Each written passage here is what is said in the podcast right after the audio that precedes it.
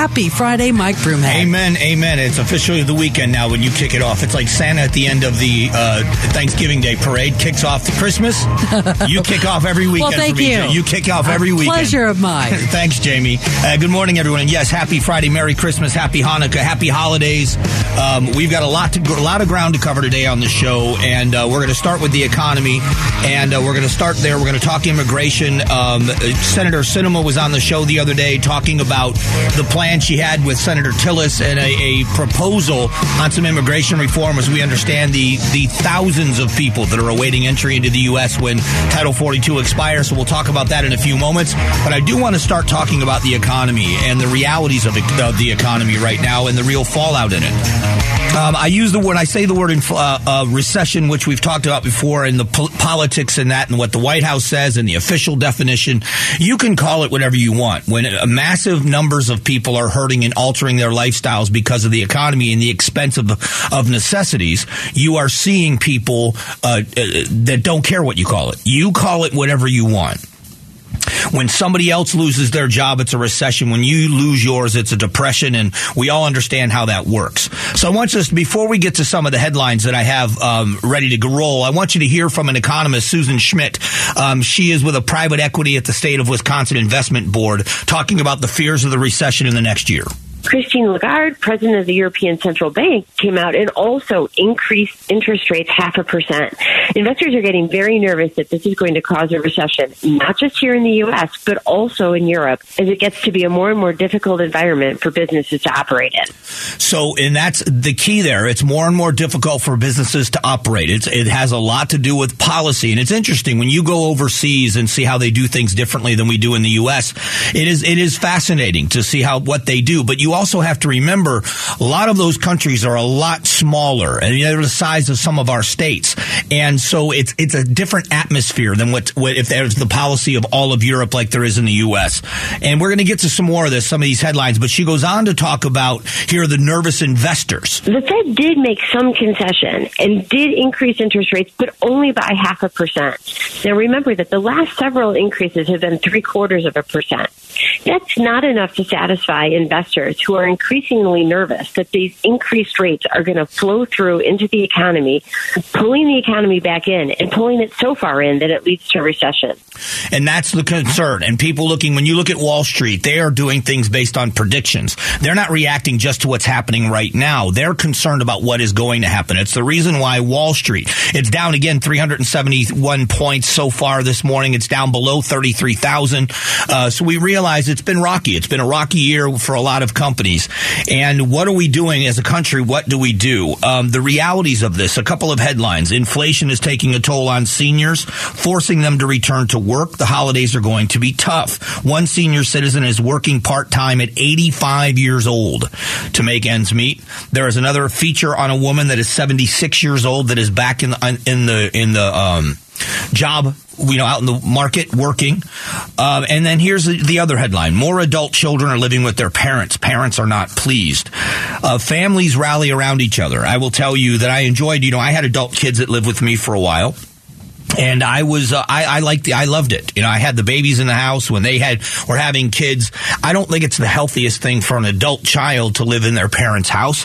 I think the uh, the struggle of doing it on your own is is uh, is is key. Is something that's very important. But there are times when it's so difficult that it can't be done, and uh, people and there are some families that do it because they just like that. That's the way they do things.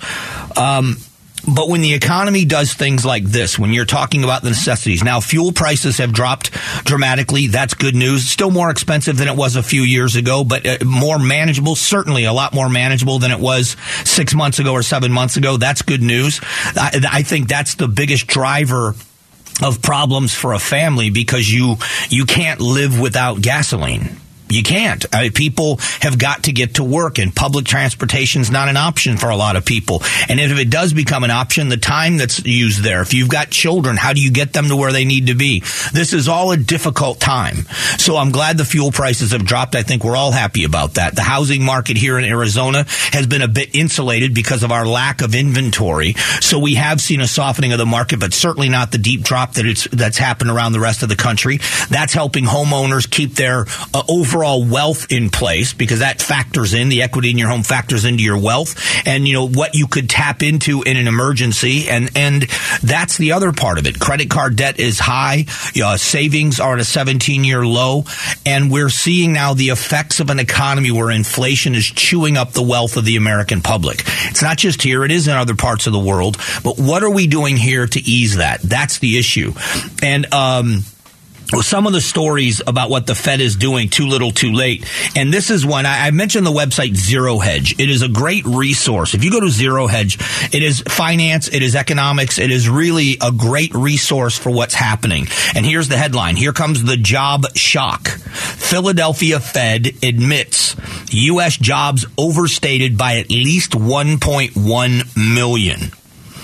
Uh, regular readers are well aware that back in July, Zero Hedge first, long before it became a running theme among so-called macro experts, pointed out that a gaping 1 million job differential had opened up between the closely watched and market impacting it is if easily gamed and manipulated establishment survey and the far more accurate is if volatile household survey, the two core components of the monthly non-farm payroll reports. So this has been my biggest fear, and I, I mentioned yesterday on the show what we should be watching for in the new year. The key component so far has been that we've had a lot of jobs available to Americans to keep their heads above water. We also know that many Americans are taking a side hustle or two. They're doing uh, extra work. They're working much, much harder to keep their heads financially above water. And this is where the difficulty is. This is where it's climbing the wealth ladder. It always starts with the working class and people that are the most vulnerable. Young people, especially, you're just starting out in your careers. You're just starting out in the job market. Many of your positions are entry level. You're not making a whole lot of money. And when the necessities, the things you must have, food, shelter, and fuel are at so such a high expense, they just can't make ends meet. You can't work enough hours to make enough money. You've got people with many roommates just to pay the rent. I and I get it. I understand the problem. Um, but what's interesting is Steve Forbes, who obviously is such a big name when it comes to finance. Steve Forbes says that the Fed chair Powell will be late to fighting an unnecessary recession, that he has very little credibility because of the way it was handled at the beginning. Now, I'm not someone that only always says, let's just look back and point fingers. Monday morning quarterback is not always a fair thing to do. But in this case, looking back is also going to be a sign of what's happening in the future, I believe.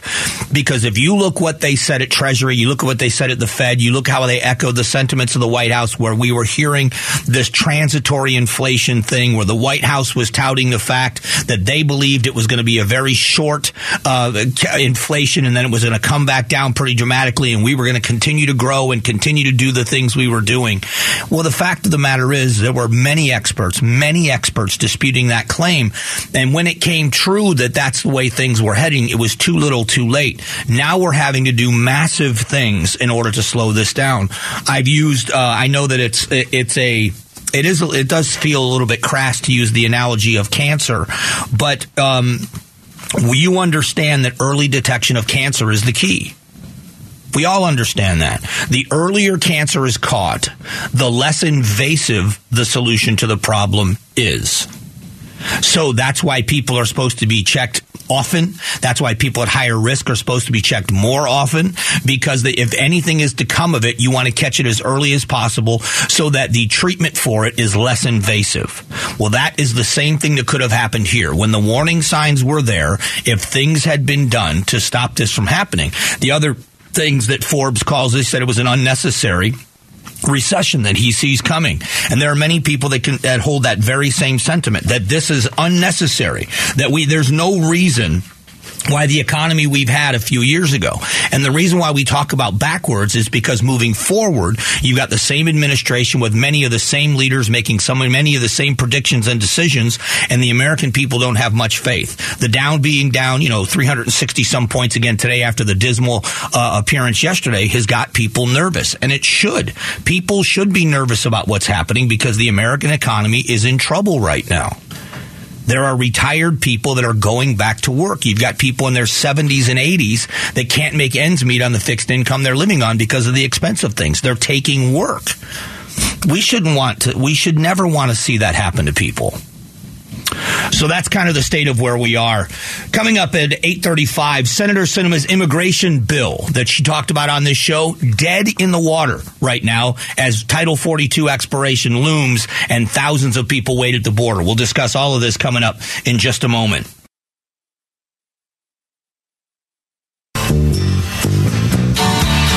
Values and strong opinions. The Mike Broomhead Show. KTAR News, 92.3 FM, and the KTAR News app. I came tonight. I got the feeling that something right. I'm so scared in case I fall off my chair. And I'm wondering how I'll get down the stairs.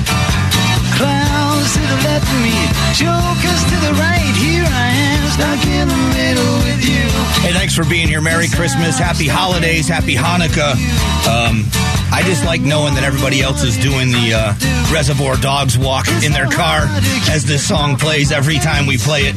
Uh, thanks for being here this morning. A lot to talk about on the show today. Um, the border's been a big issue, continues to be a big issue.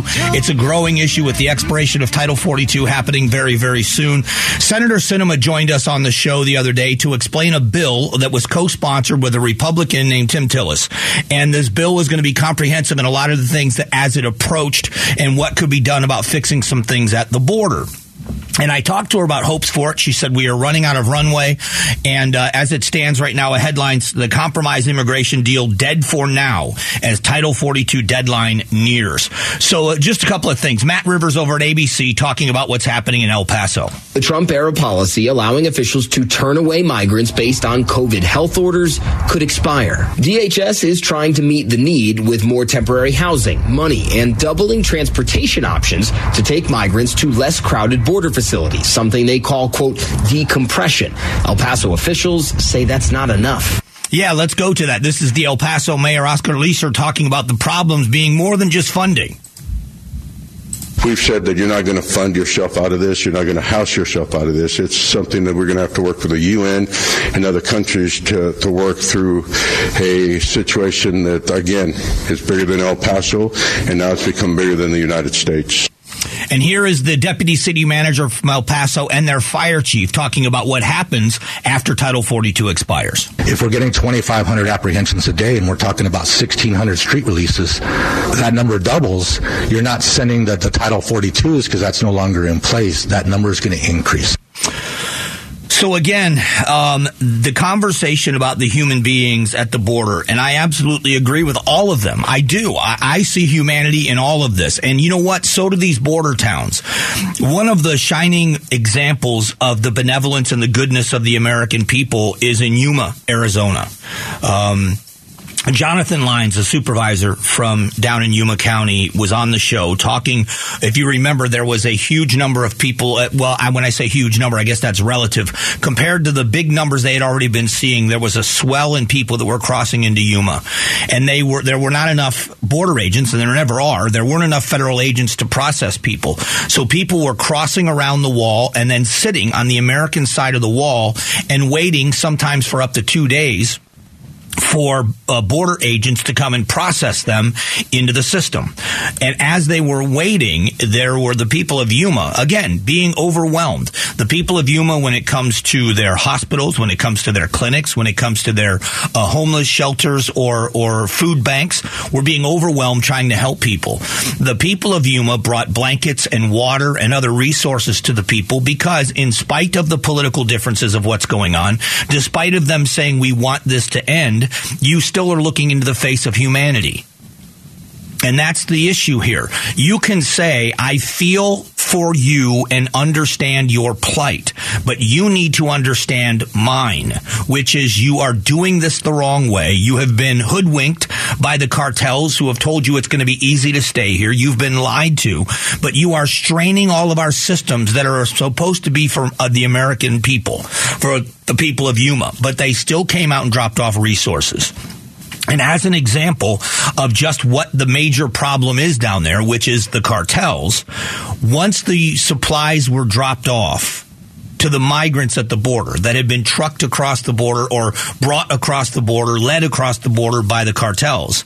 Cartel members armed to the teeth crossed back across the American side of the border, armed, and stole the supplies that were left for the migrants. That is a microcosm of what's happening at the border. This isn't about brown versus white. This isn't anti brown. This isn't any of those things. This is about what we are doing with human beings. We have turned this over to the cartels. They have effective control of the border. We can talk about the fentanyl. We can talk about the drugs coming through the port of entry. The story earlier this week, how in uh, Nogales at the port of entry, they had intercepted over a million fentanyl pills. That's a huge part of this as well. But if you want to talk about the wave of humanity that's coming, they're coming because they believe, they believe that when Title 42 expires because of American laws and the policies of this administration, that they are going to have an easy pathway to stay in this country. We don't know of any plan from the president. We may hear one. As a matter of fact, they're saying it may be early next week where we hear a plan from the Biden administration. But we've seen nothing so far. And if we've seen nothing so far, what confidence do we have that we're going to see anything reasonable? Um, Karine Jean Pierre actually said, actually said, that the president is working hard to secure the border. She was she was ripped for it, but it is it, it, it's incredible.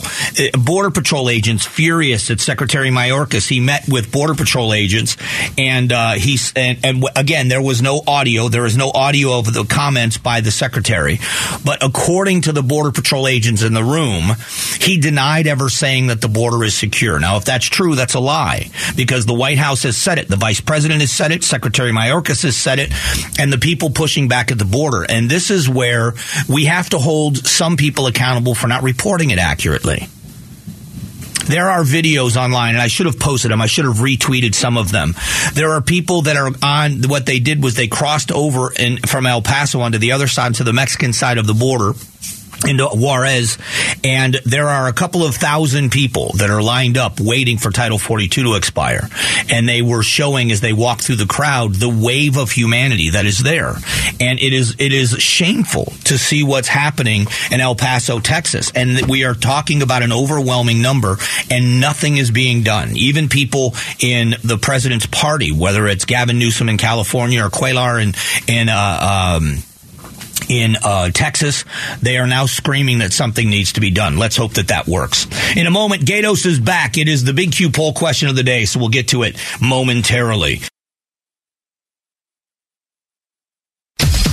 The Gaydos Big Q poll question brought to you by your Valley Toyota dealers. Hey, good morning, Gaydos. Oh, I'm getting ready for the big celebration this afternoon. What's the big celebration this It's uh, it's our big Christmas extravaganza. oh, nice. We've got uh, uh, Santa Claus. Uh, Nice. He's going to give gifts and uh, uh, all that kind of stuff away throughout the uh, four hours. Nice. We've got uh, live musical performances on our Christmas show. By who? Oh, yes, by uh, Diane Michelle. Okay. Is a, a wonderful singer at CCB. She joins us every year. She's going to sing Ho- Oh Holy Night. We've got a high school chorus coming in. I mean, I'm telling you, man, this thing's going to be off the hook. That's amazing. What about what about your uh, what about Elf Pablo? Is he going to be back? Elf Pablo is going to be there. Yeah. yeah. All right. Ch- Chad's going to be in full Santa gear. Santa Claus. Uh, we're going to give $2,500 away today to a deserving teacher for pay tribute to a teacher, a Christmas bonus. It's amazing. It's gonna, and then we go Christmas caroling at five fifteen, where you, the listener, will uh, call in. I'll play ten seconds of a famous Christmas song, and you must mimic the singer and try and sing as much as you possibly can. And if you're any good, Santa Claus will give you a prize, Nice. Christmas gift. Very nice. So it's going to be fun. It's going to be fun. And you know what's fun? Mike Hugh, are you ready for this? I am ready. What's the best character in a Christmas movie? I would like you Bruce to vote on Willis. See, I didn't put that in. John McClane. I know. I I had only had five slots, so here's what I Well, got. Well, the issue is because everybody fights about whether it's a Christmas movie or not. well, of course, it's a Christmas movie. Yeah. Yeah. Uh, best character in a Christmas movie: George Bailey, Mm-hmm. Kevin McAllister, Ralphie. You shoot your eye out. Mm-hmm. Scrooge, cousin Eddie. Okay, that's that's a good list. What do you got? What are you thinking? Oh my gosh, um, I love Ralphie. I got to go with Ralphie. When Ralphie drops the f bomb in the car, Oh. classic. The proof that difference in the- And when the, and when the when the lamp shows up and it says Fragile on the box. I love it. Oh, it's French. No, Italian. Uh, no, I think. It, oh, I thought he said it's French. I thought he said it was Italian. I think it's French. It's All a right. major award. It is. Yeah. Yep. It's a major award. And yeah, you know what? People people have that as a decoration. Of course they do. Yeah, absolutely. I want that lamp. That's as My wife won't let me have the lamp. That's incredible. I want that lamp as a Christmas decoration, but I'm not. I, I wish I'd have known that I'd have gotten it for you for Oh, Christmas. then you would have. Then you would have. See, but now, that's mean. Now, then you would have made a fight with my wife. No, not- because then you would tell her that you, it would be rude to throw it away. and she'd be like, "All right, we'll just tell him we put it up every year, and we'll throw it away anyway." yeah, take one picture of it one time in the house, One time. and post it every year. exactly. It's like a family member giving you that bad gift you got to put out once a year. Absolutely. Oh my gosh. Well, well. Uh, listen, it's a great question, and uh, I wish you a Merry Christmas. I'm out today. Today's my last day until the new year. So, Yeah, me too. Merry Christmas, Mike. Merry Christmas to you, man. I'll be listening this afternoon. Okay, buddy. All right, thanks. That's Gaydos, and the Big Q poll question today is brought to you by your Valley Toyota dealers. Just go to ktar.com. You can vote and see how other people voted as well. How's this for a statistic? One fifth or 20% of American adults have trouble reading. We're going to talk about that statistic coming up in a few moments.